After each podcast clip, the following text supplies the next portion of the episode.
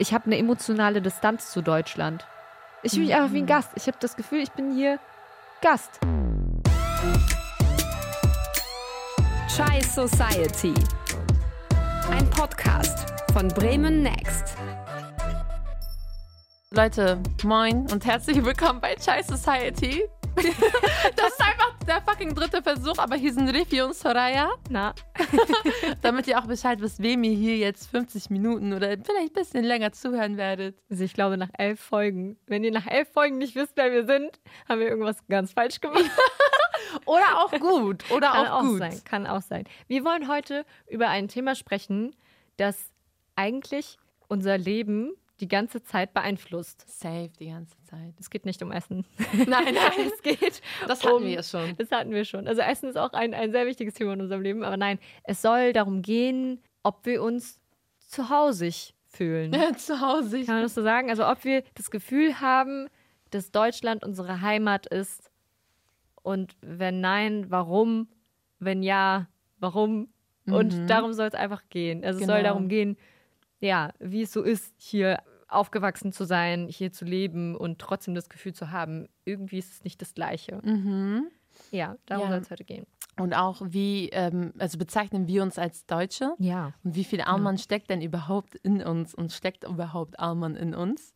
Genau, darüber quatschen wir einfach. Wir philosophieren jetzt einfach mal ein bisschen. Ja, wir haben gedacht, wir machen das auch mal alleine mal wieder. Ja. weil das ist zwar immer voll schön, wenn wir Gäste haben, aber es ist auch, es ist auch witzig, wenn wir einfach uns alleine verrennen. Deswegen Genau, viel Spaß genau. bei dieser Folge. Auf jeden Fall. Und wir haben natürlich auch vorher euch gefragt, ihr habt das dann wahrscheinlich auch mitbekommen, dass wir Ja. euch auf Insta gefragt haben, wie das bei euch so ist mit dem, wo fühlt ihr euch zu Hause und äh, wer seid ihr überhaupt? Wer seid ihr? Genau. Wer seid ihr? Darüber wollen wir auch sprechen. ja, Genau. Das Thema hat uns auch in den letzten Wochen etwas mehr beschäftigt. Also mich auf jeden Fall. Ich glaube auch sehr viele andere, weil wir ja auch viel über Rassismus zu Recht auch gesprochen haben als Gesellschaft, über Dinge, die hier falsch laufen. Hier laufen auch sehr viele Dinge gut, ne? Also das wissen wir.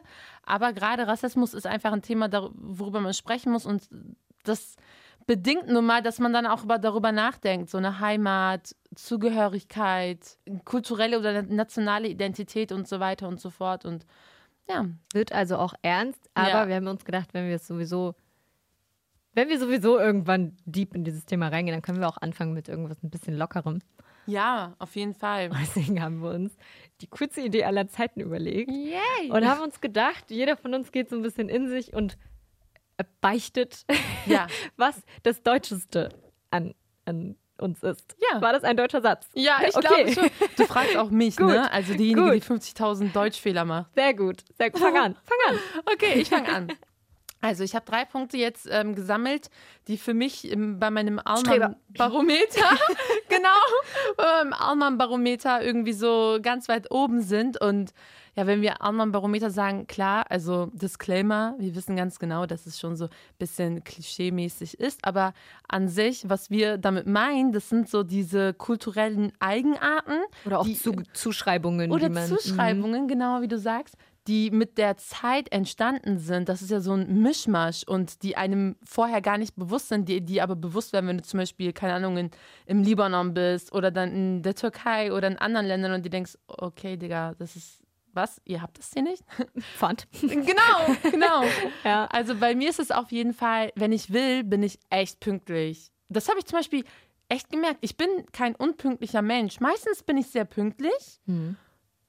Aber wenn ich so merke, so, okay, jetzt brauche ich gar nicht so pünktlich zu sein, dann kann ich auch extrem, also extrem, ex, extrem spät sein. Aber meistens bin ich die Pünktliche. Ich weiß gar nicht, warum du mich so anguckst. Das ist doch echt so. Ja. So, ich bin ein bisschen erstaunt tatsächlich. Ich weiß aber nicht, ob das daher kommt, weil ich pünktlich bin oder weil du mal zu spät bist. weißt du, ich weiß nicht. Ich halte das für ein Gerücht. Ich weiß überhaupt gar nicht, was du meinst. Aber du kannst gerne mit Punkt Nummer zwei weitermachen. Ich weiß überhaupt gar nicht, was du meinst. Das sind alles Gerüchte. Gerüchte und Behauptungen. Also, ich werfe Müll niemals auf die Straße. Ich würde niemals darauf kommen, Müll auf die Straße zu werfen. Eben gerade war ich zum Beispiel im, äh, im und habe, dürfen wir das sagen? Nein. Eben gerade war ich in so einer äh, in so einem- Kosmetikfachgeschäft? Ja, in einem Kosmetikfachgeschäft und habe mir Puder gekauft nach 15 Jahren.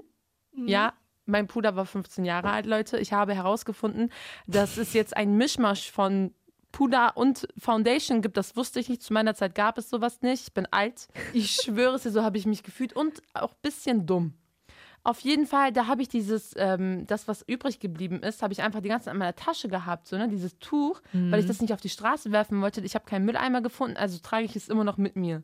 Ich werde das wahrscheinlich gleich hier irgendwo wegwerfen. In der Türkei machen die mich deswegen auch immer fertig, also weil ich Müll einfach nicht wegwerfe. Das ist so, es muss in den Mülleimer. Du gehst mit deinem Müll spazieren. Ich schwöre es Mhm. dir. Ist so. Und vor allem drüben, also ich denke immer, ich habe oft immer noch das Gefühl, dass zu wenig Mülltonnen auf der Straße hier sind. Also hier Ja. in Bremen zum Beispiel, wo wir wohnen. Ja. Bis du dann aber einmal im Ausland bist. Dann Ja, merkst Mann. du, was für ein Luxus das ist, dass zumindest an jeder Bus- und Bahnhaltestelle ist auf jeden Fall eine Tonne. Also da kann man sich voll drauf verlassen, da kannst du die Uhr nachstellen.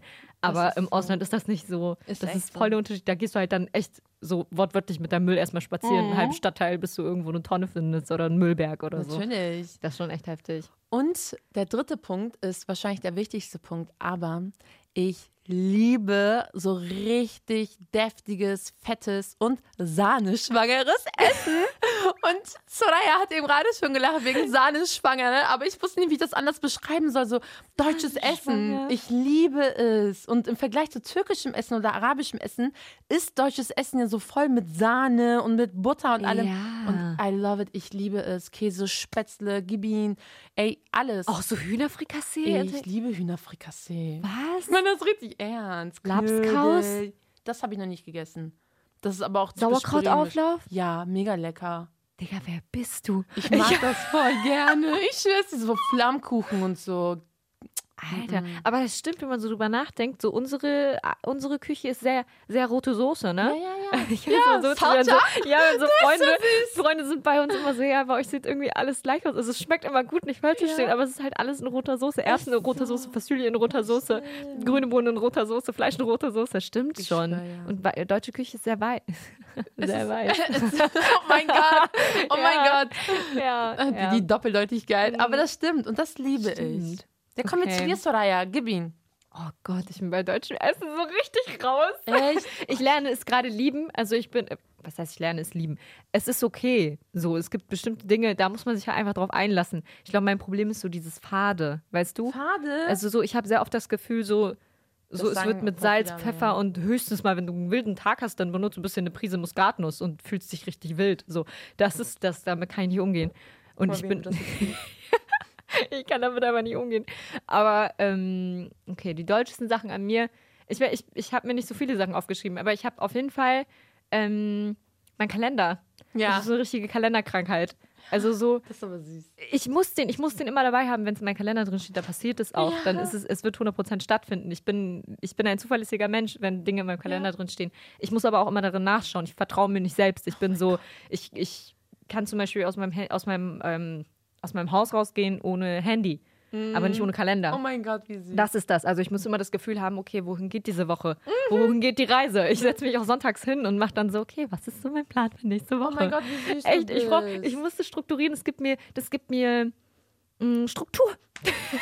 Toller Satz. Strukturieren gibt mir Struktur. Struktur. Ich brauche diese Ordnung. Ich liebe auch Ordnung. Mhm. So, das ist, ich will jetzt nicht sagen, so unsere Eltern, unsere Familien sind voll unordentlich, weil so ist es nicht. Also es Ja. wurde immer voll viel Wert auf so, keine Ahnung, Sauberkeit und Ordnung gelegt. Aber sagen wir mal so, also unsere, unsere Leben war nicht strukturiert. Nein, Haus war überhaupt strukturiert, aber nicht. nicht Leben. Null, also so voll diese Spontanität ist ja, es steht ja an oberster Stelle. Ja. Auch so dieses, wenn man mal zu Besuch fährt oder so, das ist dann, hey, du kommst nach Hause, hey, wir fahren in einer halben Stunde zu Besuch.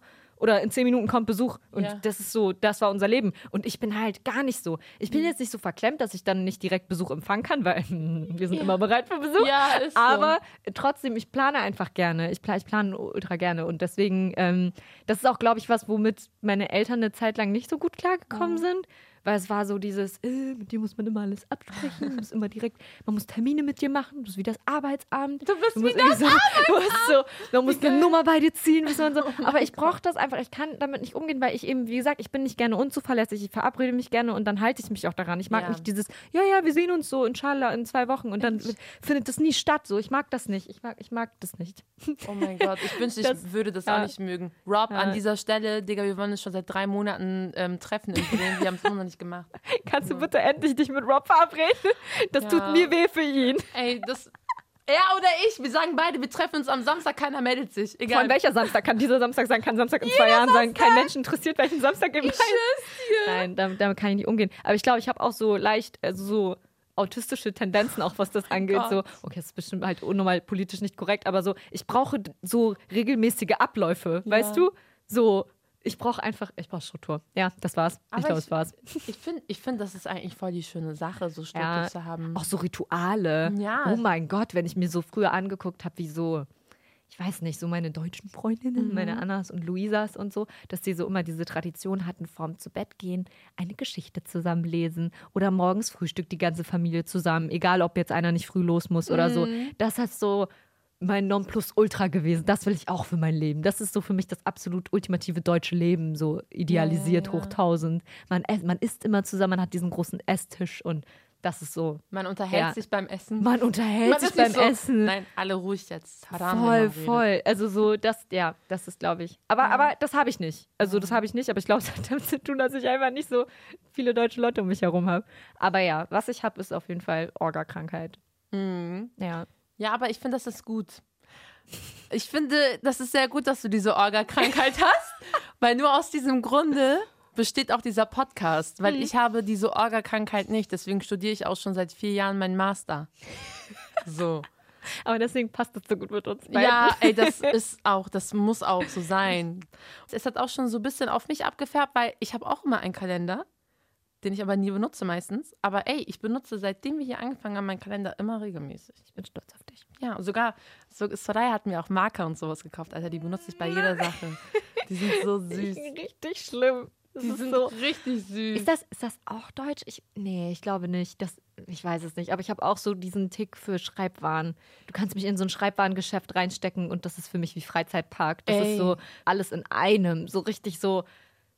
Ich, ich gehe kaputt da drin. Ich glaube schon, dass das ein bisschen deutsch ist. Also, oder dass wir halt echt viel Wert darauf legen, weil als ich zum Beispiel in der Türkei war, habe ich auch die ganzen Stifte und so immer aus Deutschland mitgenommen. Ja, nee. Also, das, das stimmt. Okay, wir haben noch das einen Punkt auch- gefunden. Ja, ja, ich habe immer meine Federmappe dabei. ja. Sag dir, sag, sagst du Federmappe oder sagst du Federtasche?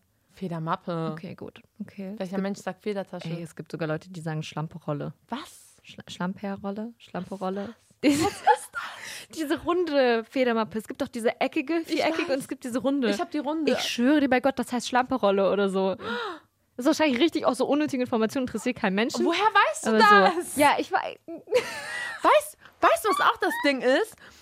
Äh, warte mal, du hast mal vor Monaten, vor Wochen, ich Ja. weiß nicht, ob wir das in einer Folge haben oder rausgeschnitten haben, du meintest irgendwie die Milch, äh, irgendwas Kuh. Muss ich kurz den Tee runterschreiben? Oh mein Die eierlegende Wollmilchsau. Gott! Was?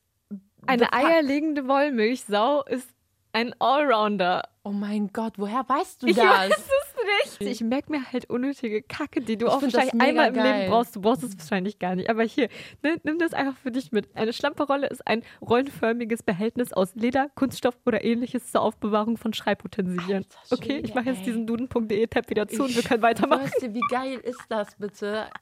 Hat jemand meine Schlamperrolle gesehen?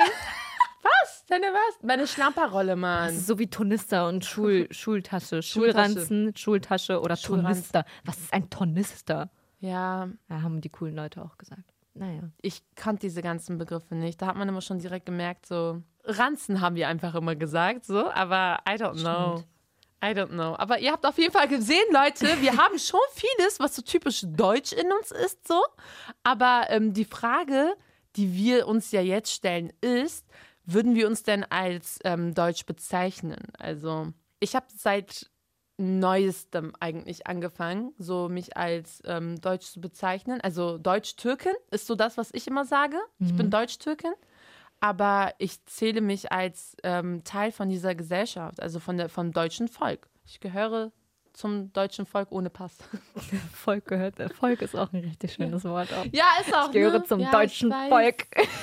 Weiß. Also, aber ich würde tatsächlich sagen, ja, ich bin Deutsch-Türke. Du würdest auch nicht sagen, du bist Türk-Deutsche, sondern du bist Deutsch-Türkin. Deutsch-Türkin auf jeden Fall. Sagst du das, weil sich das Wort so etabliert hat oder weil du dich primär als Türkin siehst mit deutschem Einfluss? Also wenn du so Gewichtung, Nee. Gewichtung gehst, wie viel, wie viel Prozent gibst du? Ganz ehrlich, ähm, ich würde sagen, Deutsch-Türken sind eher etwas Neues. Also sie sind entstanden aus diesen Einflüssen des Deutschen und des Türkischen. Deswegen gibt es da nicht so eine Gewichtung, was ist mehr und was ist weniger, sondern es ist etwas komplett Neues. Es ist wie so ein Fatih Akın-Film. Weißt du, Fatih Akın? Filme sind, ähm, haben türkische Komponenten mit Musik und den Schauspielern und so weiter, aber sie sind hundertprozentig in Hamburg, in Deutschland, ähm, ja, wie nennt man das? Ähm, verort, verortet. Also sie sind Teil von diesem Land und aus diesem Land heraus. Und so, so, so sehe ich auch. Deutsch-Türken. So sehe ich auch mich, ehrlich gesagt.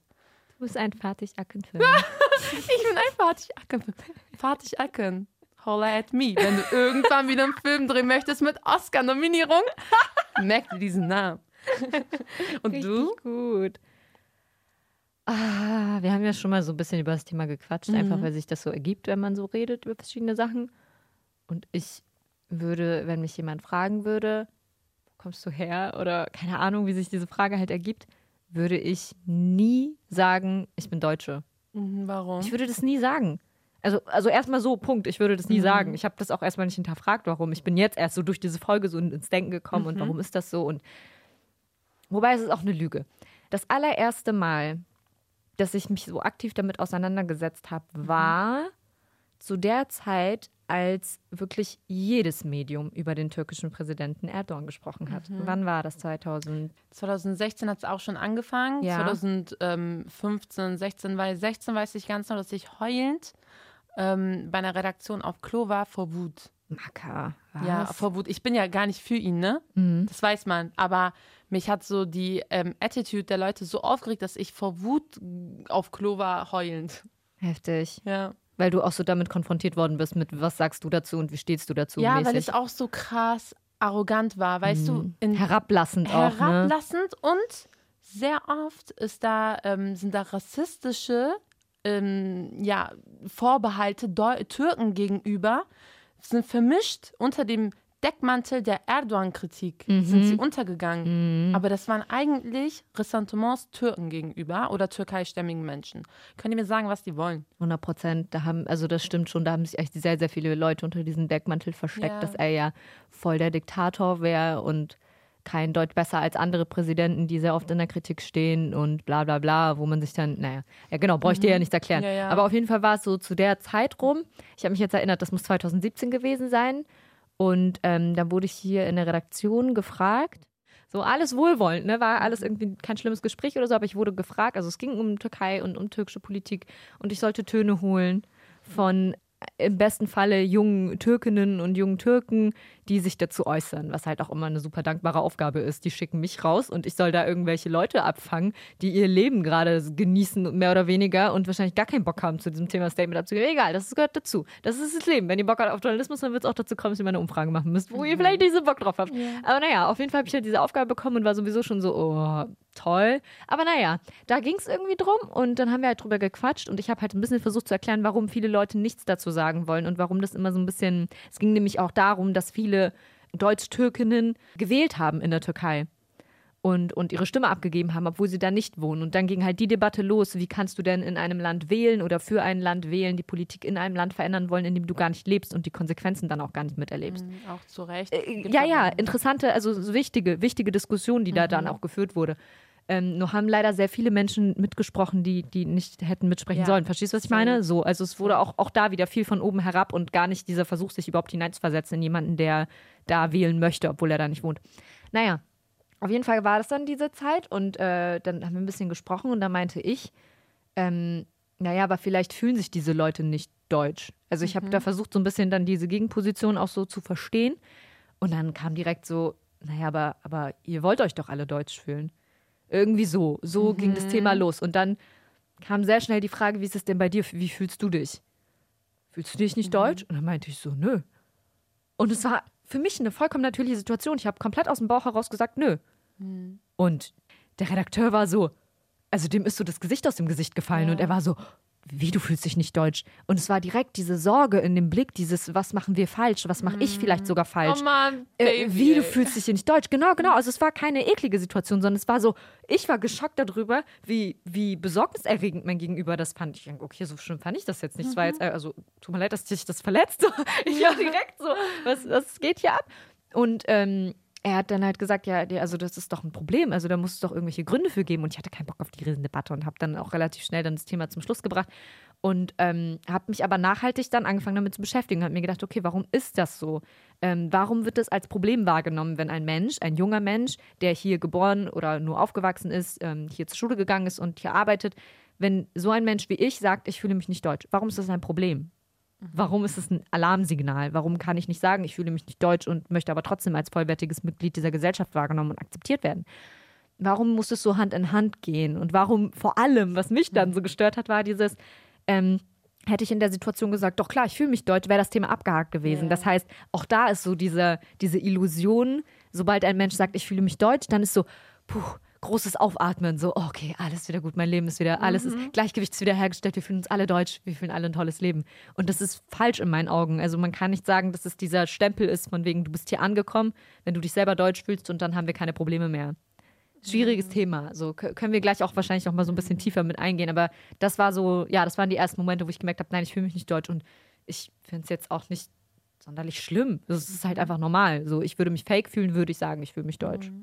Ganz kurzer ähm, Exkurs. Und zwar fühlen sich nämlich 75 Prozent der Leute, die ähm, so wie wir ja auch einen Migrationshintergrund haben, ähm, die fühlen sich eben so deutsch, dass sie sagen können, ich bin deutsch. Aber 25 Prozent der Leute, die bei uns in der Umfrage mitgemacht haben, die fühlen sich halt nicht deutsch. Die sind dann eher so bei dir zu verorten.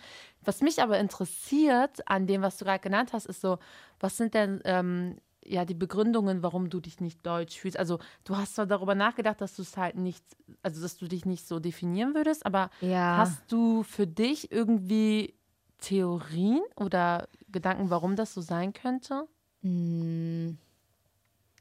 Ich glaube, das hat viel mit Bezeichnungen zu tun, weil es geht ja am Ende des Tages um eine Bezeichnung. Und äh, wenn. Ich habe immer das Gefühl, so die Idealvorstellung für, für viele Menschen wäre dann, ich fühle mich deutsch und ich fühle mich als Deutsche mit Migrationshintergrund. Da kommt dieses schöne Wort so. Und ich habe irgendwie ein Problem mit diesem Wort. Also ich finde es jetzt nicht total schlimm, wenn es jemand benutzt, aber ich kann es selber nicht mit reinem Gewissen benutzen, weil ich das Gefühl habe, würde ich sagen, ich bin eine Deutsche mit Migrationshintergrund, dann würde ich damit sagen, dass das ein Hintergrund ist. Meine Wurzeln, mh, die ganzen Rezepte, die ganzen Gerichte, die ganzen Geschichten, die ganze Sprache, die ich von meinen Eltern mitbekomme, von meinen Großeltern, dass ich all das halt hinter mich lassen würde. Weißt du? Ja. Als würde das alles nur ja, im Hintergrund irgendwo stattfinden oder stattgefunden haben und damit habe ich abgeschlossen, das habe ich hinter mich geworfen, das habe ich am besten noch im Müll geworfen und jetzt bin ich aber hier angekommen und bin eine Deutsche. Und all das, was ich mitbringe und was mich halt mitgeprägt hat und auch beeinflusst hat, ist irgendwo in den Hintergrund getreten und spielt keine Rolle. Verstehst du, es ist so, ich weiß, ich, man, man kann es bei Gott nicht vergleichen, aber ich kriege da so ähnliche Vibes, wie ähm, schwarze Menschen es bekommen, wenn Leute sagen, ich bin farbenblind. Weißt du, solche Vibes kriege ich da. Dieses so, nein, das ist, natürlich wäre es schön, würde man sagen, es gibt keine Farben. Und natürlich wäre es schön, würde man sagen, meine ganzen Einflüsse haben meine Person nicht geprägt und ich bin genauso deutsch wie ihr alle auch, aber das ist eine Lüge in meinen Augen. Und in meinen Augen tritt das halt die Tatsache mit Füßen, dass es nicht so ist. Ja. So. Ich weiß nicht. Deswegen, ich finde es nicht schlimm, wenn anderes benutzen und ich finde es total valide, wenn auch jemand sagt, ich möchte das endlich in den Hintergrund werfen und möchte nicht immer nur darauf angesprochen werden. Ich will ja auch nicht darauf reduziert werden. Aber ich will mir auch nicht einbilden oder irgendwem anders die Illusion geben, es wäre ein Hintergrund. Es ist nichts Abgeschlossenes und es Nein, ist auch nicht, genau. Das ist halt, glaube ich, so mein Grund. Und ich glaube, ich habe mich auch einfach lang genug fremd gefühlt, dass ich jetzt nicht einfach den Schalter umlegen kann und sagen kann, okay, ich habe hier ähm, meinen Schulabschluss gemacht, habe hier mein Studium geschmissen, arbeite hier, zahle hier Steuern und bin hier Deutsch wie jeder andere auch. Das ist zu rational gedacht. Heimat und dieses sich zu Hause fühlen, sich deutsch fühlen, das ist alles nicht so rational. Und dabei bin ich eigentlich voll der Fan davon. Ich liebe es, so Sachen rational bezeichnen zu können. Das ist auch was Deutsches, glaube ich. Dieses, alles hat seinen Namen und alles hat seinen Sinn und Zweck. Aber wenn es um Heimat geht und um, um Identität und so, dann geht es so krass um Gefühle. Das ist so heftig emotional beladen. Und da kann ich mich nicht von frei machen. Das ist natürlich irgendwo dann wahrscheinlich auch Groll, ich weiß nicht. So ein bisschen dieses, ja, ja doch, diese, dieser, diesen Groll, den man in sich trägt, wo man sagt, okay, man wurde hier sowieso eigentlich nie so richtig akzeptiert oder nie als, als Teil der Mehrheitsgesellschaft empfunden. Warum sollte ich mir dann jetzt einbilden, es wäre jetzt so? Mhm. Ja, das habe ich tatsächlich. Also ich glaube, dass es einer der größten ähm, ja, Begründungen ist, warum Menschen, die eben einen anderen ethnischen ähm, Vordergrund, Hintergrund, Wurzeln, alles Mögliche haben, die, die sich nicht so leicht irgendwie deutsch bezeichnen können. Viele machen das weil sie sagen, ey, ich gehöre zu diesem Land. Natürlich bezeichne ich mich als Deutsch. Aber wir haben zum Beispiel auch von einer Userin, sie hat marokkanische Wurzeln, sie hat uns auch geschrieben und ähm, sie hat auch gesagt, dass wenn sie zum Beispiel auf ihre Sprache angesprochen wird, mhm. ähm, so, oh, du kannst aber gut Deutsch, dass sie dann sagt, Digga, ich bin auch in Deutschland geboren. Digga, habe ich jetzt dazu gesagt, ne? aber dass sie dann so sagt, so, ja, ich bin ja auch in Deutschland geboren. Also, mhm. ja, natürlich spreche ich gut Deutsch, aber sie, ähm, das, das Marokkanische in ihrer Kultur, in, ihrem, in ihrer kulturellen Identität immer noch vorhanden ist, was ja klar ist. Bei uns ist ja auch so. Und dass sie dann auch gesagt hat, sie hat ihr Leben lang nicht das Gefühl vermittelt bekommen, dass sie sich Deutsch nennen kann. Richtig. Also, ich glaube, das ist ja bei sehr, sehr vielen irgendwie auch der Grund, warum man irgendwie das Recht nicht bei sich gesehen hat. Also mhm. viele haben den Groll, aber viele denken auch, sie dürften sich gar nicht als Deutsch bezeichnen. Richtig, ich glaube, das wollte ich, das, dieses Wort habe ich gesucht, so dieses, man hatte keinen Anspruch darauf. Ja. Und, und ich meine, ich, ich kenne jetzt die Story von, von unserer Userin nicht. Ich weiß jetzt nicht, ob es bei ihr auch irgendwelche Asylantragsgeschichten mhm. gab. Aber ich glaube, bei, bei solchen Leuten, also bei, bei uns war es so, und da ist es voll oft so, du hast den ganzen Prozess mitbekommen. Du hast mitbekommen, dass es vielleicht sogar Gerichtsprozesse gab, ja. äh, Anwaltsgeschichten. Ähm, und wenn du das alles miterlebst, ob es jetzt als Kind ist oder als Jugendliche, ähm, das macht was mit das dir. Das macht ne? was mit dir. Natürlich macht das was mit dir. Du weißt bis zum Schluss, weil das ist ein bisschen die Ironie an uns beiden auch, du sagst, du würdest dich primär als Deutsch bezeichnen, hast aber keinen deutschen Pass. Ja. Ich würde eher sagen, nö, ich fühle mich nicht deutsch, was nicht schlimm ist. Mhm. Aber ich habe mittlerweile einen deutschen Pass. Ja. Und das ist ein bisschen die Ironie, weil ich trotzdem das Gefühl habe, ich habe den mir irgendwie erstritten. Also ich habe, mhm. obwohl ich den dann irgendwann hatte, ich habe seit 2016 bin ich offiziell pa Papierdeutsch, das ist auch so ein schönes Wort. Yay. Und das ist so, mein Gott, wir haben so lange dafür gekämpft, so, wie alt war ich da? Ich war acht, acht 19, 19, als ich dann mhm. irgendwann Deutsch war. Und das ist so, mein ganzes Leben lang war ich es nicht und und das fühlt sich an, als hättest du irgendwie unrechtmäßig auch was bekommen. Weißt ja. du? So, was dir auch sehr lange Leute nicht geben wollten und, yeah. und was auch sehr lange hinterfragt worden ist. Und das ist dann nichts, ich weiß nicht. Es gibt bestimmt Leute, die ticken da anders, die sagen, oh, zum Glück, so, endlich kann ich mich auch Deutsch nennen. Aber ich, nee, es wurde mir in dem Sinne von Jahr zu Jahr egaler, je mehr ich gemerkt habe, was für ein Kampf das ist. Ja. Weißt du? Es war nicht nur ein morgens aufstehen und um 5 Uhr morgens sich da irgendwie bei der Ausländerbehörde vor die Tür stellen, wie alle anderen auch. Also es ist ja jetzt kein Einzelschicksal. Wir waren da mit so vielen anderen Leuten zusammen und äh, auch nicht nur Libanesen und Libanesinnen. Und das ist so, keine Ahnung, irgendwie ist ein Schutzmechanismus auch, dass dir das dann von, von Jahr zu Jahr egaler wird, wo du denkst, ja, okay, wird auch ohne schon irgendwie klappen. Ich kann mir das tatsächlich auch ähm, gut vorstellen. Also der Unterschied zwischen dir und mir ist ja, dass ähm, ich Deutsch-Türkin bin. Mhm. Und ähm, du bist ja deine Eltern sind hergekommen als Geflüchtete. Das heißt, du hast das eigentlich alles direkt miterlebt. Und diese ganzen Prozesse, von denen du sprichst mit den Asylanträgen, mhm. die habe ich ja gar nicht. Das heißt, meine Erfahrung ist nochmal eine ganz andere. Und da ist so unser Blick ähm, nochmal ganz anders. Und ehrlich gesagt habe ich erst in, der, in den letzten Jahren, weil ich war halt in meiner in meiner Bubble, ich bin zwar sehr international aufgewachsen, aber meine engsten Freunde waren tatsächlich dann eher so türkeistämmige Menschen. Mhm. Oder ähm, auch diejenigen, die nicht als ähm, Asyl, äh, wie nennt man das? Nicht, ich will Asylanten? nicht Asylanten sagen, ich will irgendwie so Asyl. Antrag stellen. Viele haben, viele haben einfach Ge keinen. Geflüchtete? Ja, Geflüchtete. Weißt du, die sind nicht so gekommen. Mhm. Und das heißt, ich habe diesen ganzen Struggle ja gar nicht so miterlebt, auch nicht nebenbei. Mhm. Und ähm, unsere Erfahrungen waren dann tatsächlich ganz anders. Und deswegen kann ich den Groll auch verstehen. Also wir haben auch im Vorfeld, bevor wir die Folge aufgenommen haben, auch über so diese Begrifflichkeiten gesprochen, ja auch mit ähm, Migrationshintergrund, mit Biodeutsch. Es gibt ja 50.000 Wurzeln. Wurzeln, Damit alles. haben da auch Leute Probleme. Ne? Ich selber habe zum Beispiel immer gedacht, äh, also ich bin, ich bin sehr einfach gestrickt. Echt? manchmal nicht so schlau. Und in meinen Niemals. Gedanken, also in meinem Gedanken war halt einfach so, oh, Wurzeln ist voll der einfache Weg. So mit Wurzeln, da kann auch keiner was gegen haben, ist doch voll gut so. Man hat halt Wurzeln in irgendeinem Land. Also ich denke halt dann immer an diesen klassischen Stammbaum, den ja jeder Ja. hat. Und meine Eltern sind dann die Äste und dann komme ich und meine Schwester. Ich finde das so, voll schön. So habe ich mir das mal vorgestellt. Und da dachte ich mir, wel- welcher Mensch kann denn was gegen Wurzeln haben? Dann habe ich mich aber ein bisschen reingelesen und habe gemerkt, dass es auch berechtigterweise auch dagegen wieder Stimmen gibt, die dann sagen, wenn du das Wort Wurzeln benutzt, Mhm. Dass du damit ja dann implizierst, dass ein Mensch entwurzelt wurde, wenn er jetzt hier lebt. Das heißt, wenn, ne, in, in deinem Fall zum Beispiel, du hast türkische Wurzeln, was dann heißen würde, man hat dich sozusagen aus der Erde gerissen und hier hingelegt. Also du hast hier in Deutschland, egal wie lange du hier ge geboren, aufgewachsen, gelebt, gearbeitet hast, wirst du hier nie Wurzeln haben. Das heißt, du bist wie so ein entwurzelter Baum, den man da aus, die Erde, aus der Erde gerissen hat und hier hingelegt hat, ohne Wurzeln. Das heißt, du hast nie die Stabilität, die du hättest, würdest du irgendwo mit deinen Wurzeln sein. Also ich finde, das war auch ein sehr, sehr augenöffnendes Bild, wo ich dann gemerkt habe, okay, es ist nicht so einfach. Ja. Du wirst wahrscheinlich kein Wort und keine gute Analogie finden, mit der alle happy sein werden. Aber das ist meiner Meinung nach auch der Schlüssel, dass es kein Mhm. Wort geben muss oder dass es eine verdammt lange, schwierige Suche sein wird, ein Wort zu finden, mit dem sich alle irgendwie gut fühlen, was dann nicht schlimm ist. Das heißt, ich kann für mich sagen, ich bin mit Wurzeln cool. Ja. Ich kann ja von mir sagen, hey, ich habe da Wurzeln. Aber wenn eine andere Person das so nie sagen würde, dann finde ich das auch wichtig Mhm. und legitim. Ja, auf jeden Fall. Also ich glaube aber auch, also an sich passt das auch mit den Wurzeln. Also so das, wie du es gerade beschrieben hast, weil ähm, viele Deutsch-TürkInnen, die halt hier ja, geboren oder aufgewachsen sind, die haben das ja auch so gehabt. Das haben ja auch viele andere gehabt. Also ähm, weil dieses, was wir jetzt haben mit diesem, oh, transnationale Identitäten ist so cool und ich habe keine Heimat. Die Welt ist, mein Heim, ist meine Heimat. Ich bin Weltbürgerin. so, ne? Weltmensch. Genau, das war alles nicht so cool früher. Also das ist erst in den letzten Jahren entstanden, wo Ryanair für 10 Euro nach äh, Malaga fliegt und jeder auf einmal hin kann, so weißt du?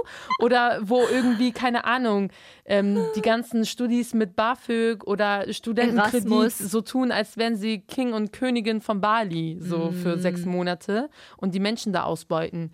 Also das ist so... Anderes vor- Thema. ja, Ja. aber vor, vor dem Ganzen war das halt nicht so cool. Und dann Voll. wurde dir das Gefühl gegeben, du musst dich entscheiden für etwas. Und wir sind, also ich spreche jetzt tatsächlich von einer deutsch-türkischen ähm, Sicht und ähm, vielleicht sieht sich die ein oder andere oder der eine oder andere darin. Aber für mich war das immer so eine Suche nach einer Bezeichnung für mich. Also ich wollte mich immer als etwas bezeichnen. Ich war sehr lange in dem Tunnel, ähm, das halt viele haben, viele Türkeistämmige, dass sie so ein, ähm, ja, so ein Zurückbesinnen auf die türkische Geschichte und die türkischen Wurzeln. Und ähm, ja, wenn du in der Schule Dinge hörst, wie zum Beispiel, keine Ahnung, wenn du sagst, du bist Deutsche. Das habe ich nämlich in der Schule tatsächlich erlebt. Und viele glauben mir das nicht. Viele sagen, nein, sowas kann doch nicht jemand gesagt haben. Aber doch, Digga, doch. Wenn wir gesagt haben, wir mit meinen Freundinnen, meinen Kumpels und ich, so, ne, alles Menschen, Araber, Kurden, alles Mögliche, dass wir Deutsche sind, weil wir in Deutschland geboren sind, dann wurde uns gesagt, ja, aber ein Esel, der im Pferdestall auf, äh, zur Welt kommt, ist ja noch lange kein Pferd. So, und das, Alter. das hinterlässt bei, das klingt sehr rassistisch, es ist auch sehr rassistisch.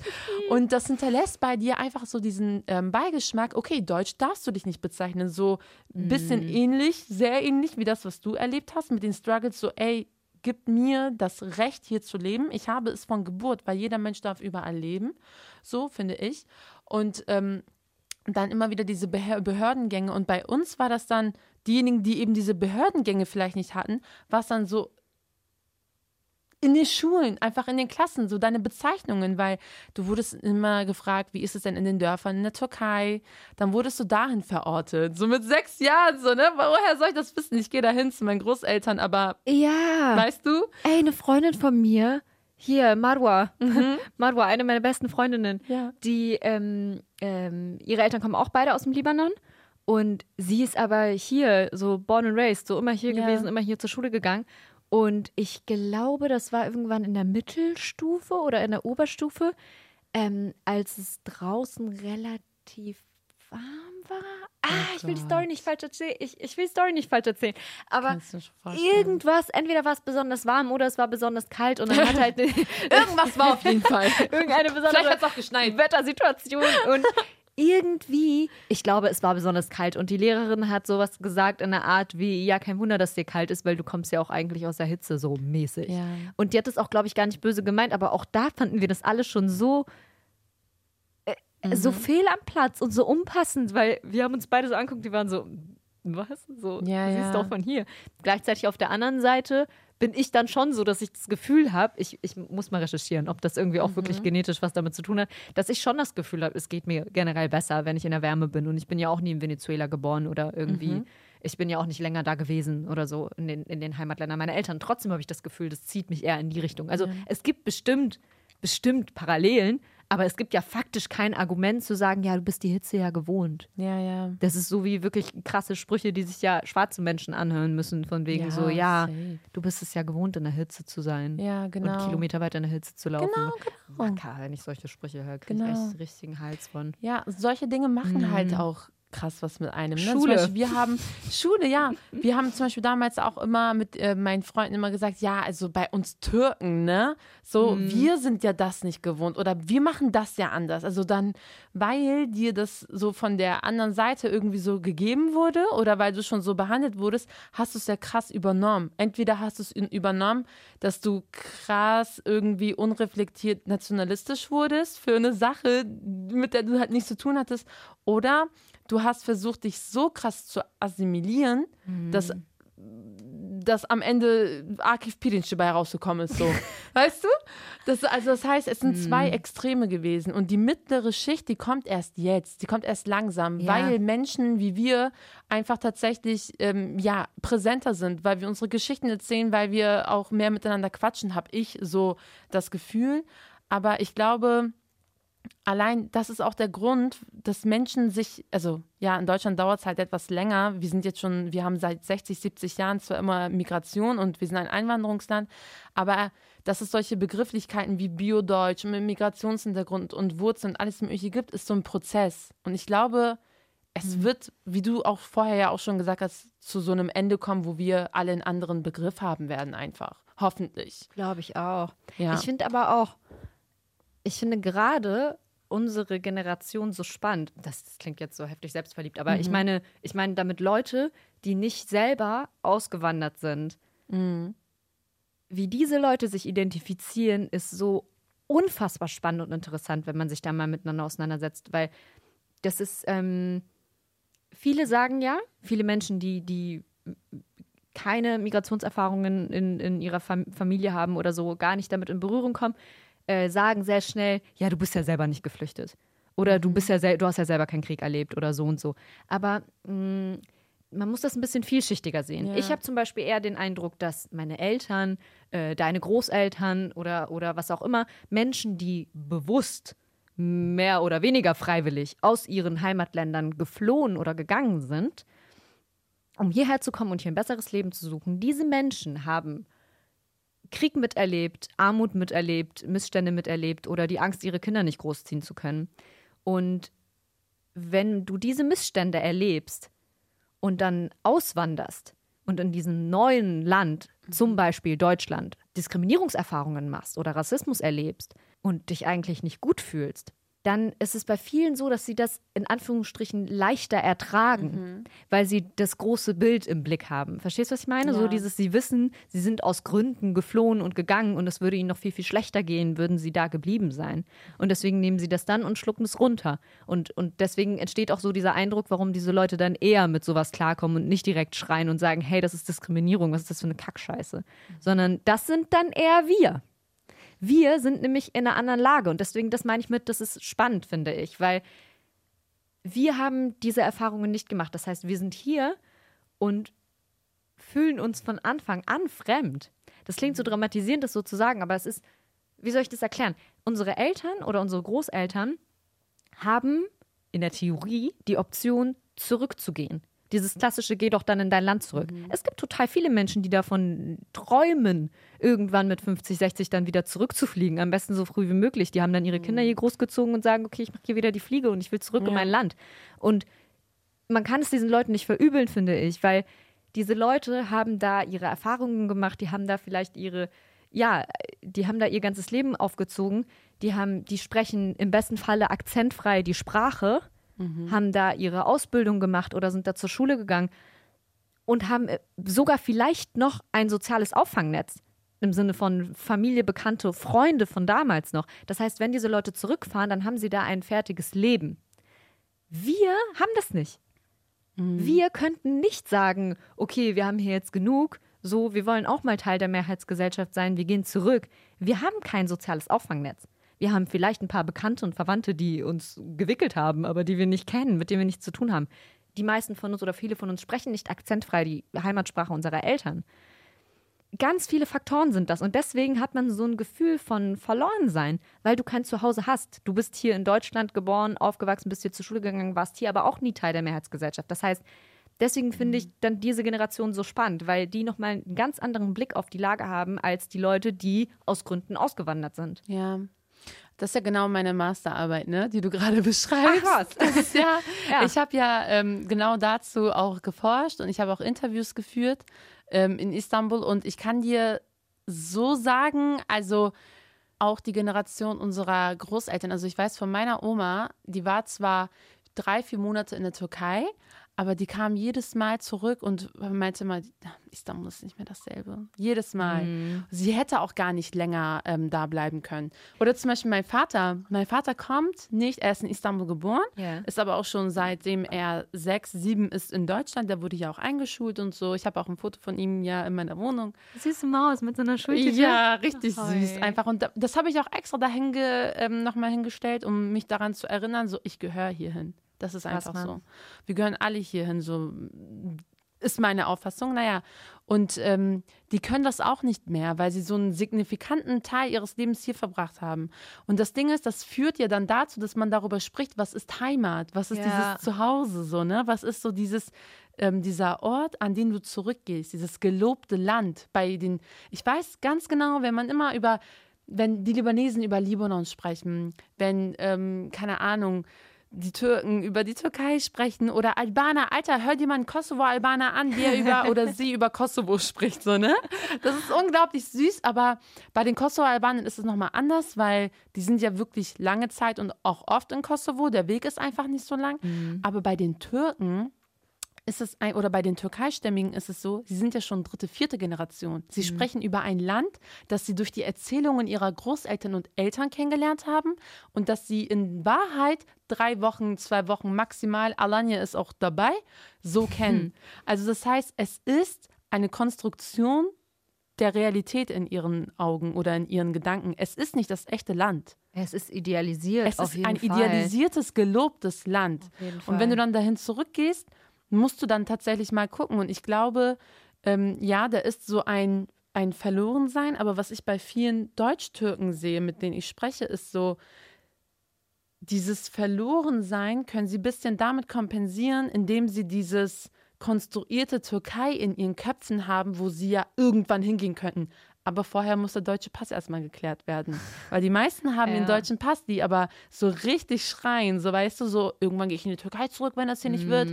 Aber deutscher Pass ist schon gesichert. können halt auch direkt wieder die Fliege machen, wenn es hart Genau. wird. Ne? Das ist ja aber auch, also ich will da jetzt nichts Falsches sagen, wo ich so gefährliches Halbwissen habe, aber soweit ich weiß, ist ja auch der türkische Pass einer, den du abgeben musst, um den deutschen Pass Ja, zu genau. kriegen. Genau, genau, Genau. Und deswegen ist es auch nicht mal so, dass man sagen kann, man kann doppelte Nein. Staatsbürgerschaft haben oder so. Bei mir ist es zum Beispiel anders, ich bin Deutsch-Libanesin. Auch super komplizierte eigentlich auch wahrscheinlich voll die unnötige Geschichte, aber ich war Venezolanerin, weil ich, ich hatte halt keinen Anspruch auf einen deutschen Pass und ich musste irgendeinen Pass kriegen. habe dann einen venezolanischen bekommen, obwohl ich nicht einmal Fuß gesetzt habe in diesem Land zu dem Krass, ne? Zeitpunkt. Und ähm, naja, und irgendwie Riesenprozess, Asyl, dies, das, alles Mögliche. Irgendwann hatte ich dann 2016 den deutschen Pass, aber ich bin seitdem nicht deutsch, sondern ich bin jetzt deutsch-libanesisch.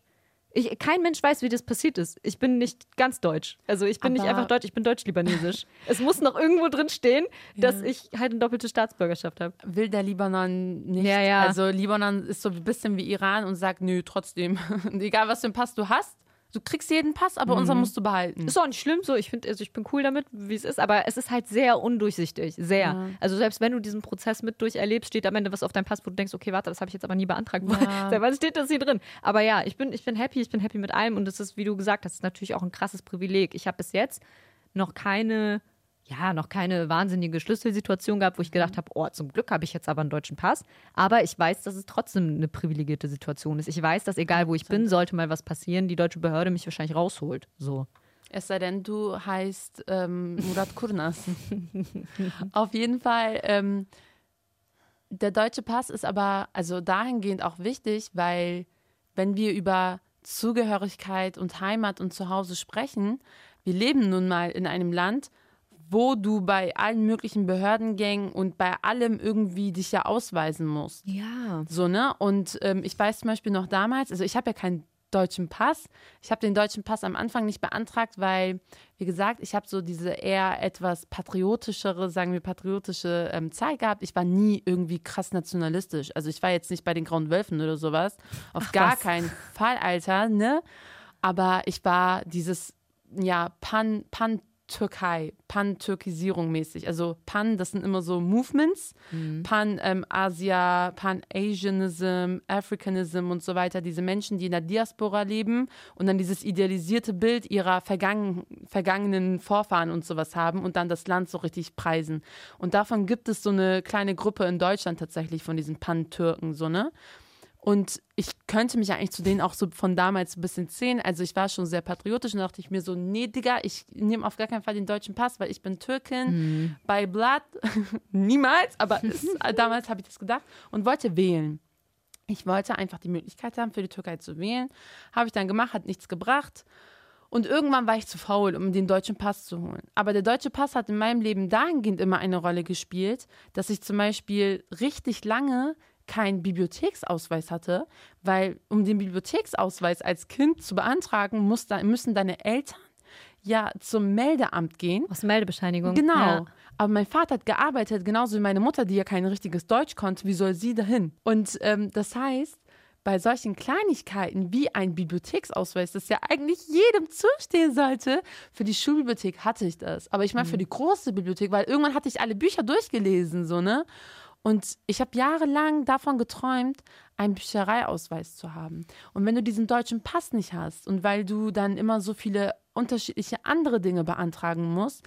Weil sagen wir mal, du wirst irgendwie erwischt beim Schwarzfahren. Mhm. Dann sehen sie irgendwie deinen Pass, aber da steht deine Adresse nicht drauf. Weißt du, was für Hackmack es dann gibt? Ja, Weil du kannst erstens alle möglichen Adressen angeben, aber zweitens, die glauben dir nichts. Also du bist dann in dem Moment, wo du deinen Pass zeigst, anstelle von deinem Ausweis, das ist voll das komische Gefühl. Mhm. Das, das ist ja der Reisepass, ne? Genau. Das ist so, bei anderen Leuten hat das diesen fancy Reiseblogger-Charakter, wenn du so Fotos von deinem Reisepass machst. So. Und dann selber ist es so, du musst den überall mit hinnehmen. Andere nehmen so einen kleinen Perso mit, können ja. sich den beim Feiern im BH reinstecken und sind halt safe. Und ja. du musst halt deinen Kack-Reisepass mitnehmen. Ja, das, das ist, ist, echt, so. das ist anders. Vor allem, wenn du dich dann vor, also ähm, du weißt dich halt aus und dann wirst du so, okay, was ist das? Okay, wie, wo finde ich denn jetzt ähm, diese jene Information? Und dann denkst du dir so, Digga, das steht da doch. Mhm. Die behandeln deinen Pass, weil es ja auch ein türkischer Pass ist. Es ist ja kein Pass, der irgendwie Prestige hat. Ja, ne? Und dann, die behandeln dich da schon scheiße. Also, ähm, du kriegst das irgendwie in dem Moment, wo du, wo du diesen Pass hast, nicht hast, dann hast du eigentlich auch schon diese Ausschlusskriterien. Aber wie gesagt, trotzdem habe ich immer so das Gefühl gehabt, dass Deutschland meine Heimat ist tatsächlich. Das ist ja auch voll schön. Ich finde auch zum Beispiel dann, also ich hoffe, das kam auch vorhin nicht so rüber. Ich finde es voll schön und voll wichtig, wenn Leute, die nicht als Deutsch gelesen werden, trotzdem mhm. sagen, hey, ich bin Deutsch und ich möchte nicht, dass du das in Frage stellst. Ich finde es voll wichtig und ich, ich stehe hinter euch, ich stehe vor euch und ich stehe neben euch. So, ich kämpfe diesen Kampf mit. Mhm. Aber trotzdem kann ich für mich sagen, dass ja, es auf jeden Fall nicht zutrifft. So. Und ja. ich, ich sage auch nicht, dass es für immer so sein wird. Ich bin, was das angeht, halt null nachtragend. Ich glaube, wenn ja. die Gesellschaft irgendwann so weit ist, dann wird es auch so kommen. Und es wird auch, glaube ich, nicht so sein, dass ich morgens aufwache und sage, oh, ab heute fühle ich mich jetzt aber deutsch. Sondern es wird halt ein Gefühl sein.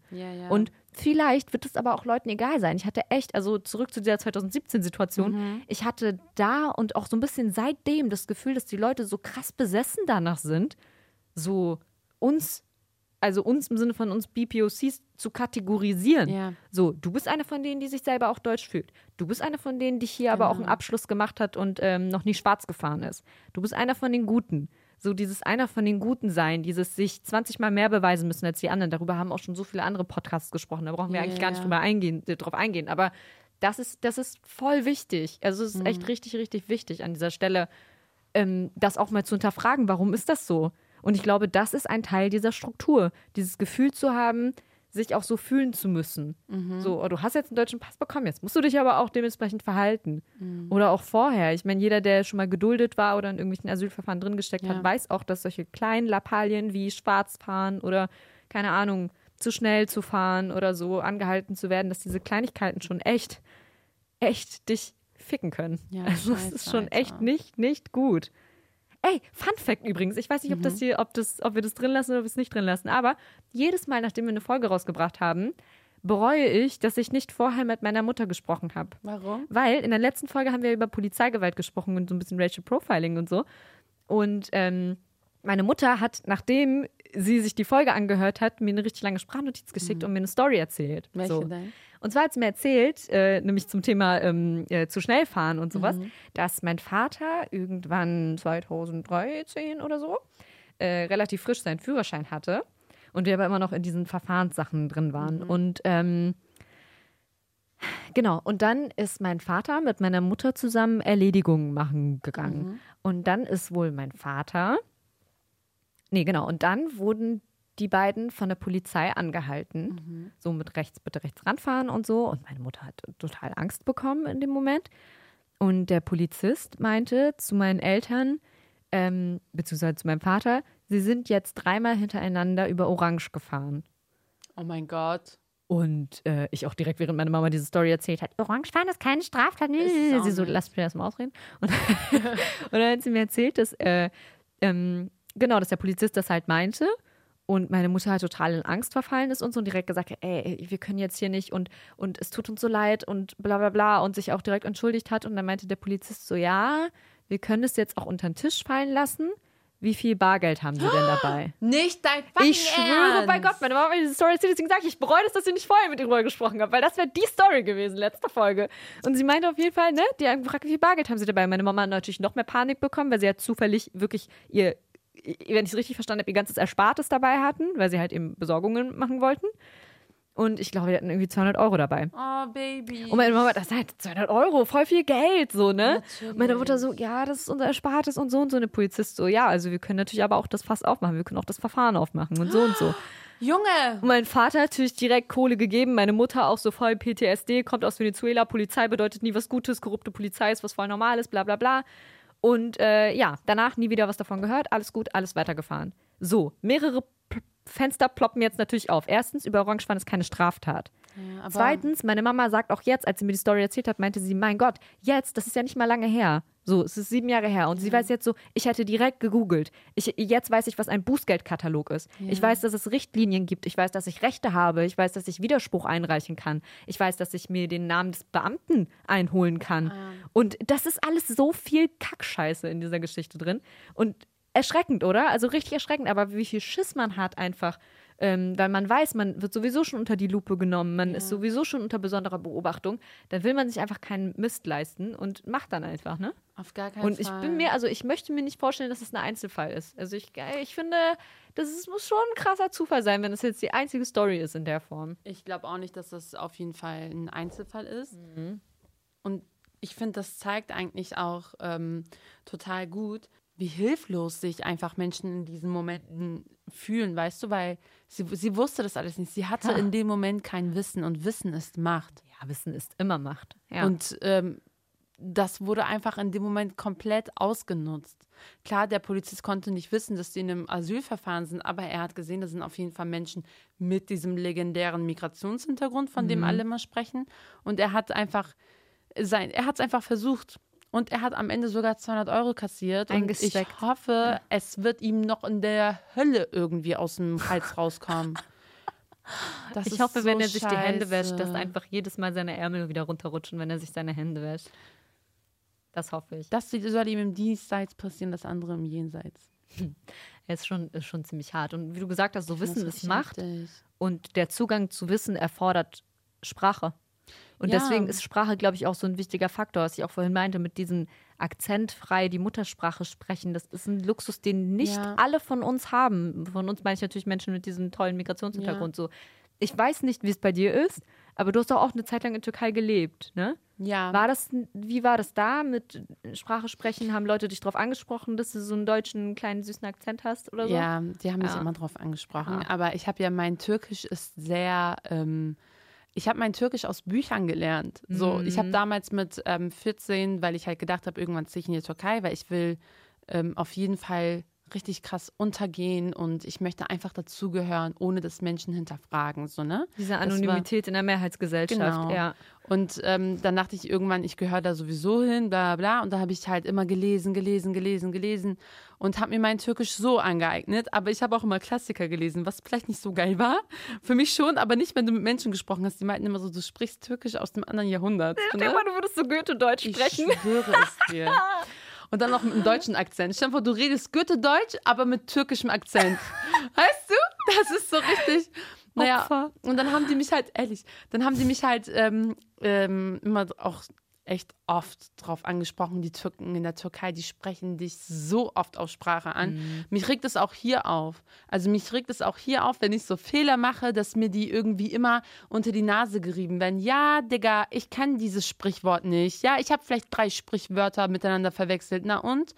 Und in der Türkei wurde das auch immer wieder gemacht. Und das Problem in der Türkei war aber, wenn du hier einen Fehler machst, die gucken dich an und sagen, ja, die ist eh nicht von hier. Aber in der Türkei war dieser Blick, hä? Warum macht sie den Fehler? Du bist von hier und kannst die Sprache nicht so, dieses Beschämende, ne? Genau, Mhm, wenn du Fehler gemacht hast. Aber wenn es dann auf so andere Momente ankam, wie wenn ich zum Beispiel ähm, gesagt habe, ey, das, was du gerade gesagt hast, ist rassistisch, dann hieß es, ja, du bist ja nicht von hier. Ihr in Deutschland, ihr seht auch alles als rassistisch. Mhm. Ihr seid so empfindlich und Genau. so. Ne? Mhm. Also es waren schon viele Momente tatsächlich, ähm, die ich da irgendwie hatte, nicht nur sprachlich, auch so kulturell. Ich meine, das Kleinste war jetzt das mit dem Müll wegwerfen. Aber das Größte war zum Beispiel, dass ähm, der Klassismus in der Türkei einfach so riesig ist. Und ich komme aus Bremen. Bremen ist rot. Weißt du, in Bremen trägt man ja die Perlenkette unter der Bluse. Und bei uns ist es so, hier haben Arbeiter noch Stolz. Du kannst mit Stolz sagen, siehst du diese Schuhe für 50 Euro, Digga, ich habe dafür den ganzen Tag gearbeitet. Ich bin stolz auf diese Schuhe. Aber in der Türkei ist das nicht so. Wenn du für diese Schuhe den ganzen Tag gearbeitet hast und noch auf Raten bezahlst, dann bist du Dreck. Und mit dieser Mentalität konnte ich nicht, ich konnte damit nicht leben, weil ich Arbeiterkind bin. Also in, als ich in der Türkei war, sind sehr viele unterschiedliche Identitäten ineinander irgendwie rein und haben sich so entfaltet und mir gezeigt, so du gehörst hier nicht hin, Mädchen. Du kannst die Sprache, du kennst die Musik, die die kennen, aber dein Herz schlägt nicht hier. Dein Herz schlägt für Deutschland, weil ich hier hingehöre. Also so ich habe mich da habe ich mich auch daran erinnert, als Kind habe ich mich immer nach Deutschland ähm, zugehörig gefühlt. Es hat erst in der Schule angefangen, dass ich gemerkt habe, ich bin nicht so wie die Kinder. Und dann habe ich eine sehr lange Zeit in meinem Leben das Gefühl gehabt, ich gehöre nicht hierher. Aber als ich in der Türkei immer wieder meine Familie vermisst habe, meine Freunde vermisst habe, ich habe mir Nachrichten aus Deutschland angehört und dachte mir so, ich muss da mitreden. Und das war auch die Zeit, wo die AfD auf einmal so richtig viel an die Macht gekommen ist und viele Stimmen bekommen hat. Das war auch die Zeit, in der zum Beispiel, ähm, ja, halbe Kartoffel, der Podcast, weißt du, wo so Menschen erzählt haben, ähm, dass sie eigentlich diesen Migrationshintergrund haben oder eine andere ethnische Herkunft, aber Deutsche sind trotzdem und dann so ihren Werdegang erzählt haben. Oder Germania, wo auf einmal Menschen wie wir sozusagen äh, mit Stolz über ihre, ihre Wurzeln sprechen konnten und aber auch trotzdem voller Stolz sagen können, konnten, ich gehöre hier aber trotzdem hin. Also nur Ja. damit ihr wisst. Und das, das hat mich irgendwie gestärkt und dann auch noch so diese traumatischen Erlebnisse dort, dass ich die ganze Zeit gesagt habe, Digga, ich muss nach Deutschland und ich muss an meiner, meiner Gesellschaft in Deutschland arbeiten. Also ich muss dafür arbeiten, dass ich sagen kann, ich gehöre hierhin und dann bin ich auch tatsächlich zurückgekommen. Das war so mein Erlebnis tatsächlich. Hast du trotzdem das Gefühl, dass du irgendwann dort leben könntest? Also hast du anders sehnst du dich danach, irgendwann trotzdem dort zu leben?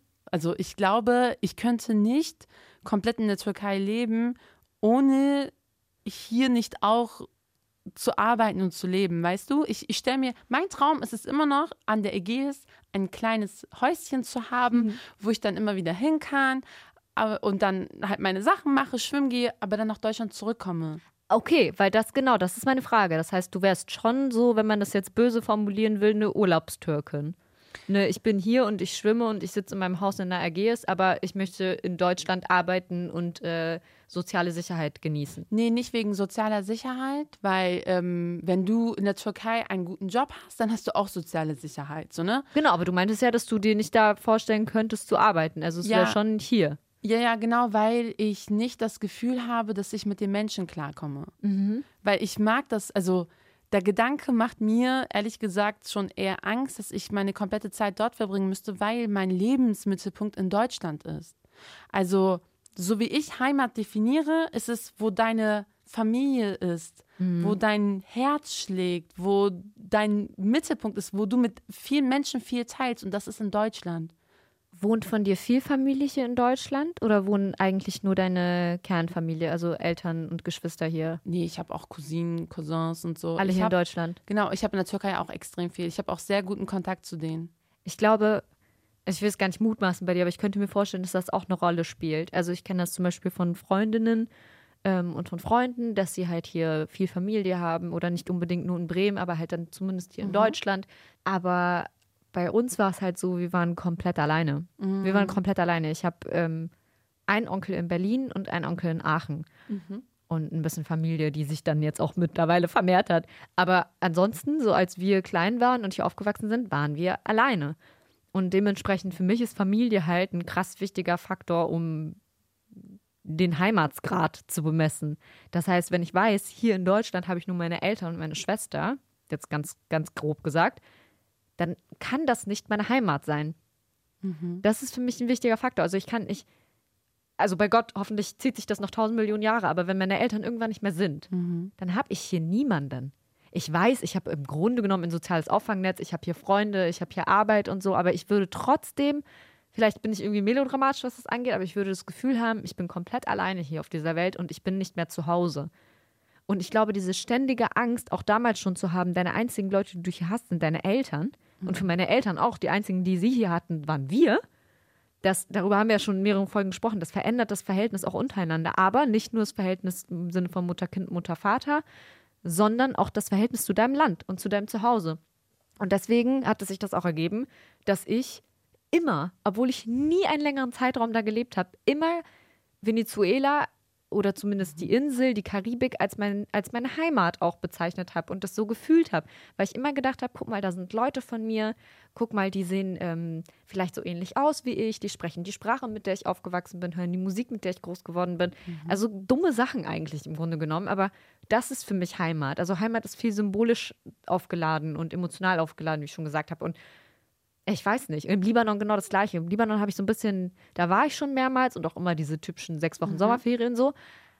Und ich kann mich erinnern, dass ich sehr oft sehr wütend war im Nachhinein auf meinen Vater, weil ich mir dachte, so Mann, so, die Leute lachen mich hier aus, dass ich einen Akzent habe.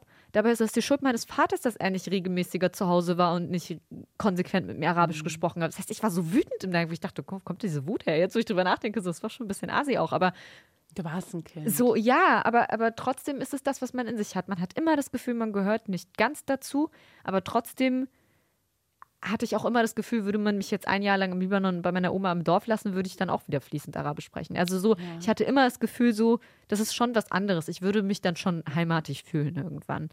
Ja, und auf der anderen Seite sind natürlich meine Eltern immer voll so gewesen, nein, wir sind froh, dass wir hier weg sind. So, glaub mir mal, du willst hier nicht wohnen.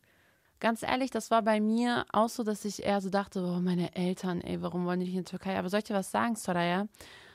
Ich ähm, kann das komplett nachvollziehen. Also ich kann das komplett nachvollziehen, dass sie sich das vielleicht hier ausgesucht haben. Und ich glaube, es ist wichtig, in solchen Momenten einen längeren Zeitraum und auch vielleicht so etwas wie Arbeit oder bei mir war es halt das Studium, aber ich war halt ein Jahr dort, dieses Land richtig zu sehen, fernab von dieser abgezählten Zeit von wegen, Ja. du bist jetzt hier fünf Wochen, vier Wochen, sechs Wochen, sondern du bist jetzt hier und du hast kein Rückticket. Ja. Du bist jetzt hier, ja, du lebst jetzt hier und guck, wie du vorankommst.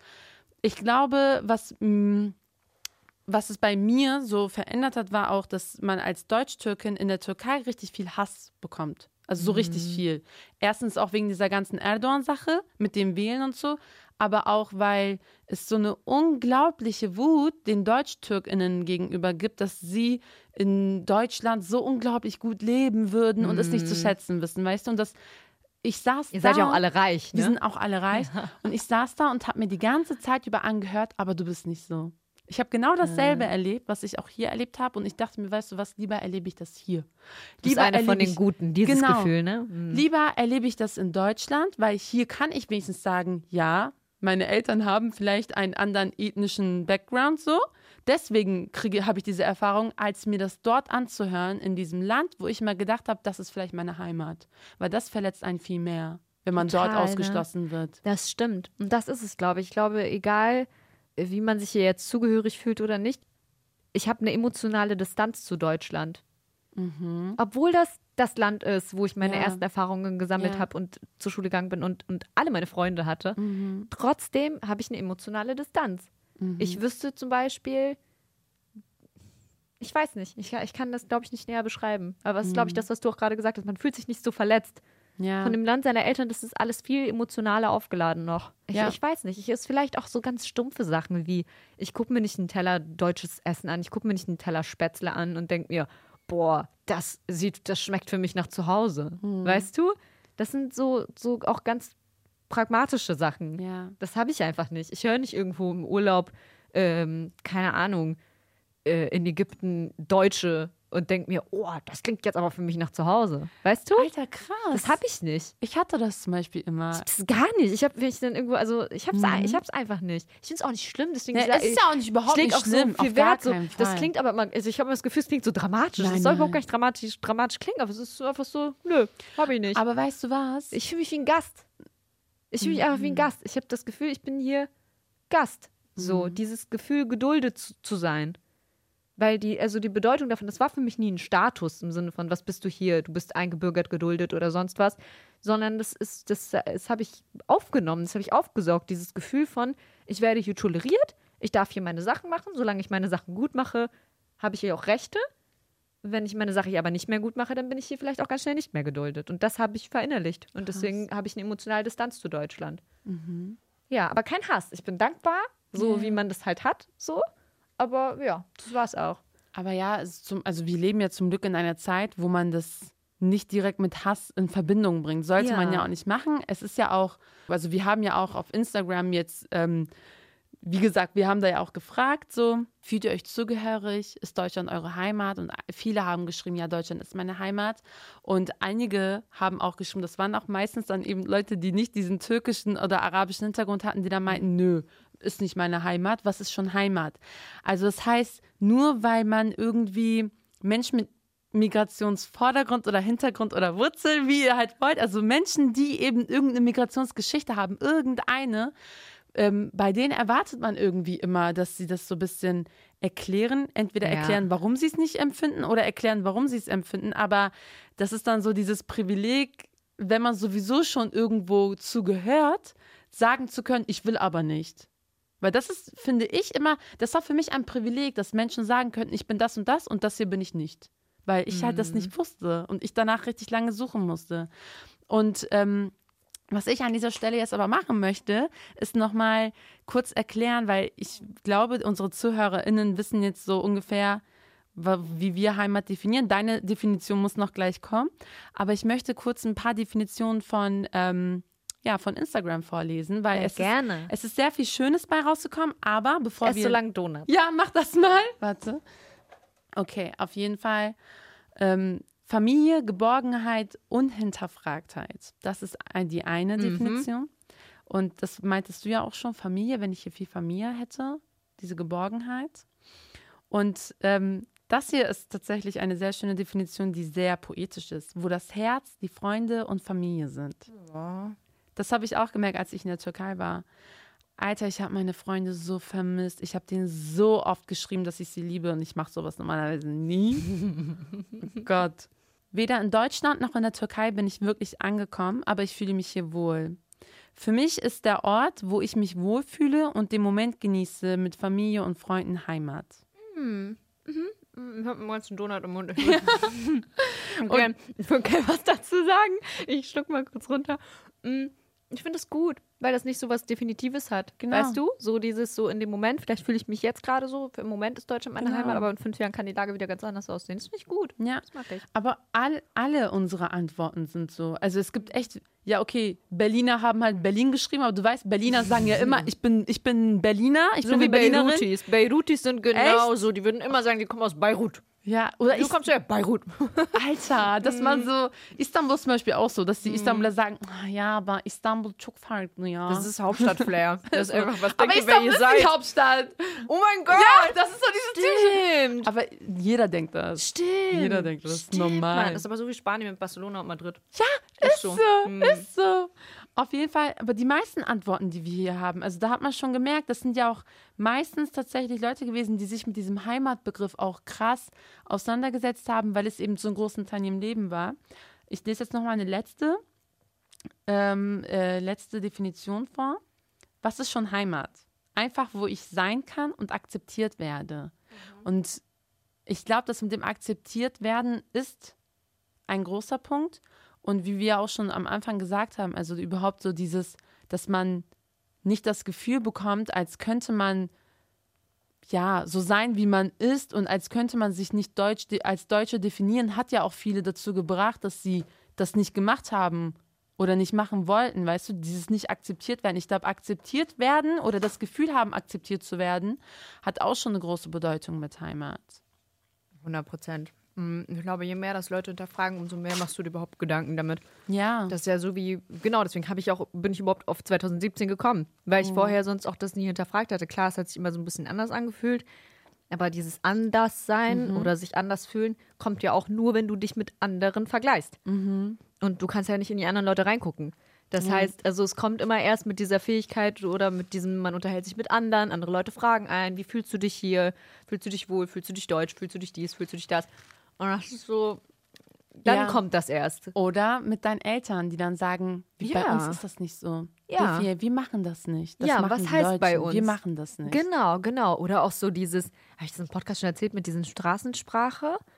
Das ist meine Mutter immer so gesagt. so, ja, ja, ne? ja, Ja, das ja. ist so Deutsch, Deutsch ist, die Straßen Straßensprache. Straßensprache. Einfach so. Das spricht man auf der Straße, das sprechen wir nicht hier zu Hause. So auch diese klare Abgrenzung von das wird draußen gesprochen, das ist die Sprache, mit der Leute uns verletzen, über uns urteilen und keine Ahnung, so auch wieder voll dramatisiert, aber so und hier drinnen ist herrscht die Sprache der Geborgenheit und die ist nicht Deutsch. Ja, ja. So. Ja. Das ist da, ja, da hast du recht. Eltern haben da auch auf jeden Fall einen großen Einfluss drauf. Ja. Auf jeden Fall. Aber wir haben noch jemanden. Weil wir sind ja ein Radiosender. Genau.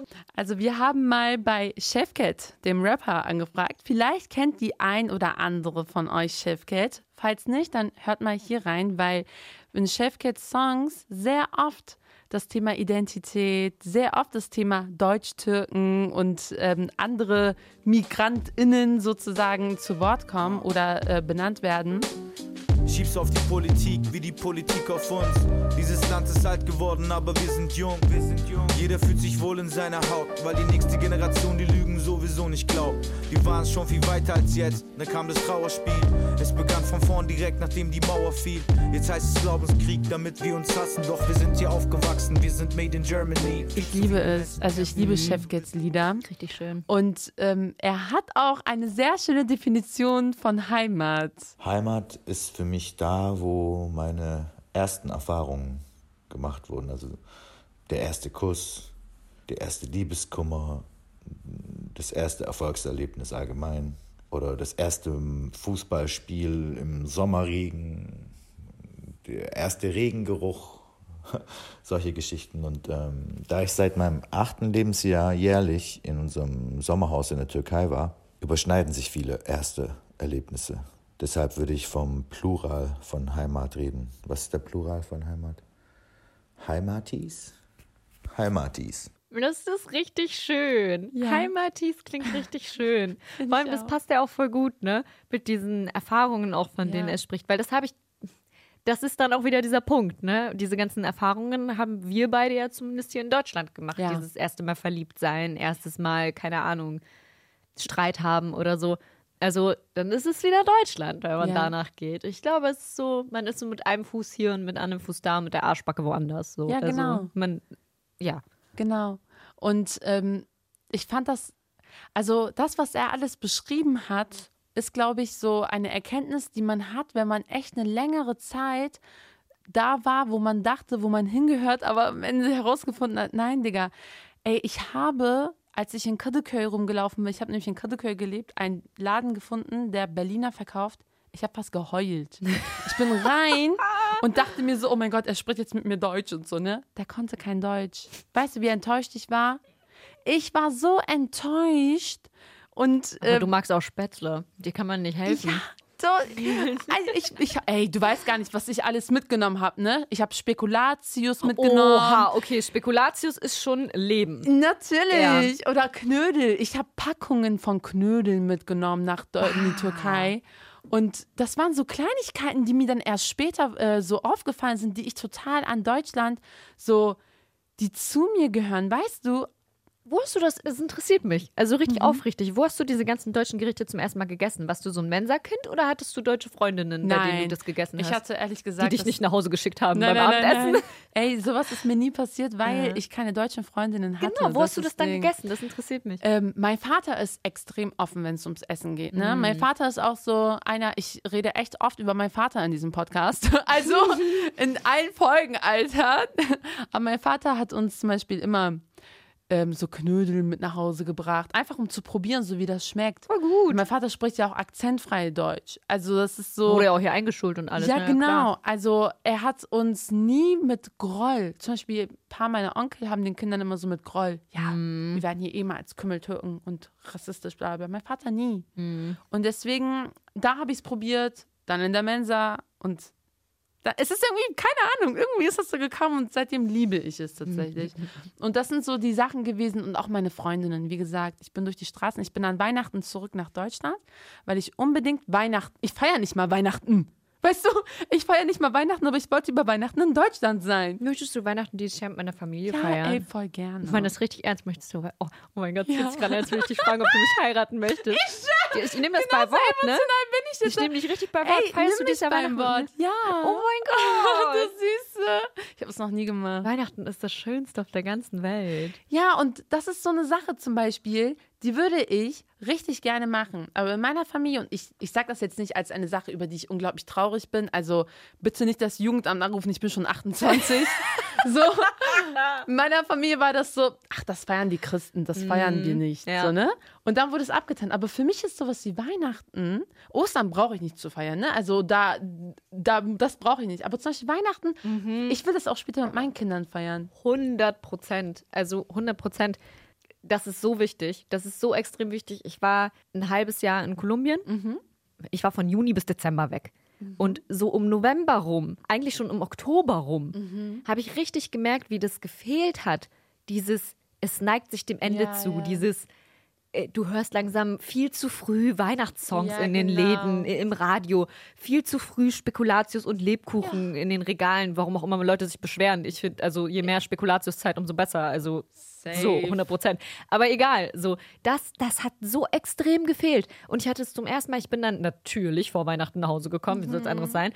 Und dann kam ich halt nach Hause, so kurz vor Weihnachten, und es war so, so plötzlich. Ja. So, oh, ich kam zurück und hier war Weihnachten. Ja, ja. So, also man hat gar nicht so diese Zeit mitbekommen, dieses schöne Genau. vorweihnachtliche, okay, das hätte ich vielleicht doch am Anfang sagen sollen. Das ist, glaube ich, auch richtig deutsch an mir. So dieses, die Adventszeit. Ja. Die Adventszeit richtig ernst zu nehmen. Ich finde das voll schön. Es ist mega schön. Also, Mhm. guck mal, das sind so die Dinge, die uns auch geprägt haben. Mir Mhm. hat das zum Beispiel richtig gefehlt mit den Lichtern oder die, diesen Songs, die du genannt Ja. hast und so. Weißt, weißt du, das hat, ich habe das so krass vermisst. Oder wenn ich bei meiner Freundin das in Insta-Stories gesehen habe. Mhm. Aber ich habe auch von Mama. Also ich glaube, es ist auch nicht so viel Deutschland, sondern viel Mama auch. Ne? Das kann auch Hat sein. Mama alles mitgebracht.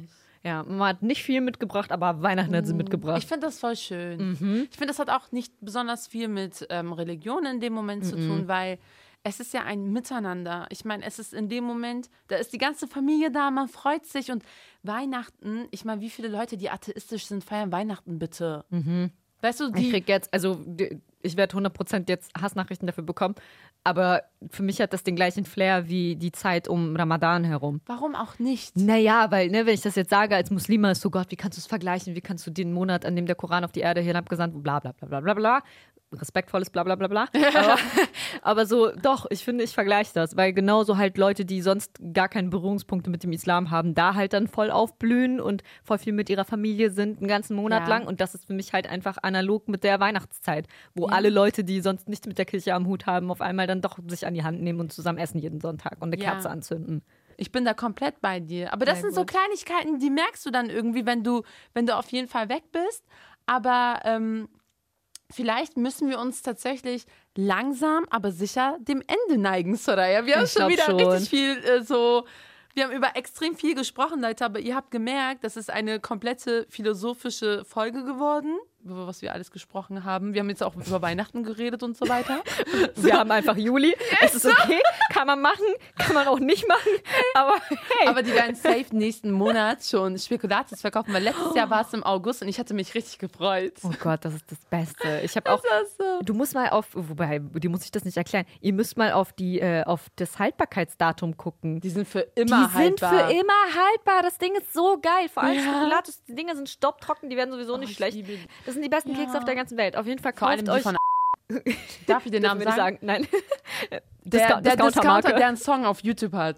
Die haben einen Song auf YouTube. Ja, ich zeig dir den Okay. gleich. Blau-weißer Discounter an dieser Stelle. Aber okay, auf jeden Fall, ja, mega, mega geile Kekse. Kauft euch die Auf und hamstert die. Ja. Ja. Okay, abschließend kann ich auf jeden Fall sagen, dass ich durch meine Erlebnisse in der Türkei mich Deutschland auf jeden Fall viel, viel näher fühle, aber auch durch ähm, ja, sehr viele Leute, die gerade richtig aktiv sind, die ihre Geschichten teilen und die aktiv an dieser Gesellschaft mitwirken. Und das heißt, ich, kann, ich, bin, ich gehöre tatsächlich zu dieser, zu dieser Fraktion, die sagt, Deutschland ist meine Heimat, ich bin Deutsch-Türkin, made in Germany, so wie Chefket sagt.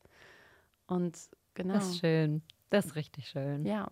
Hast du noch letzte Worte? Ja, so kleine letzte Worte. Egal. Das ist unsere vorletzte Folge in dieser Staffel. Genau. Wir wollten das am Anfang nicht sagen, weil das ist so voller Downer so direkt. Aber naja, auf jeden Fall, falls es jetzt eine zu lange Folge war und ihr sowieso genervt von uns seid, hey, kein Problem, es kommt nur noch eine und dann ist erstmal Staffelpause. ja, und dann kommt Spekulatius. Okay, tschüss. ihr könnt in der Staffelpause auf jeden Fall, nein, keine Sorge, es kommt noch eine Folge, aber danach könnt ihr euch die Zeit so vertreiben, dass ihr einfach ganz viel Spekulatius in euch Ja. reindrückt. Und das, das könnt ihr machen. Mit Okay. Sicherheitsabstand. Corona ist immer noch ein Ding. Tschüss. Ja, Mann. Ja, Tschüss. Leute. Chai Society. Ein Podcast von Bremen Next.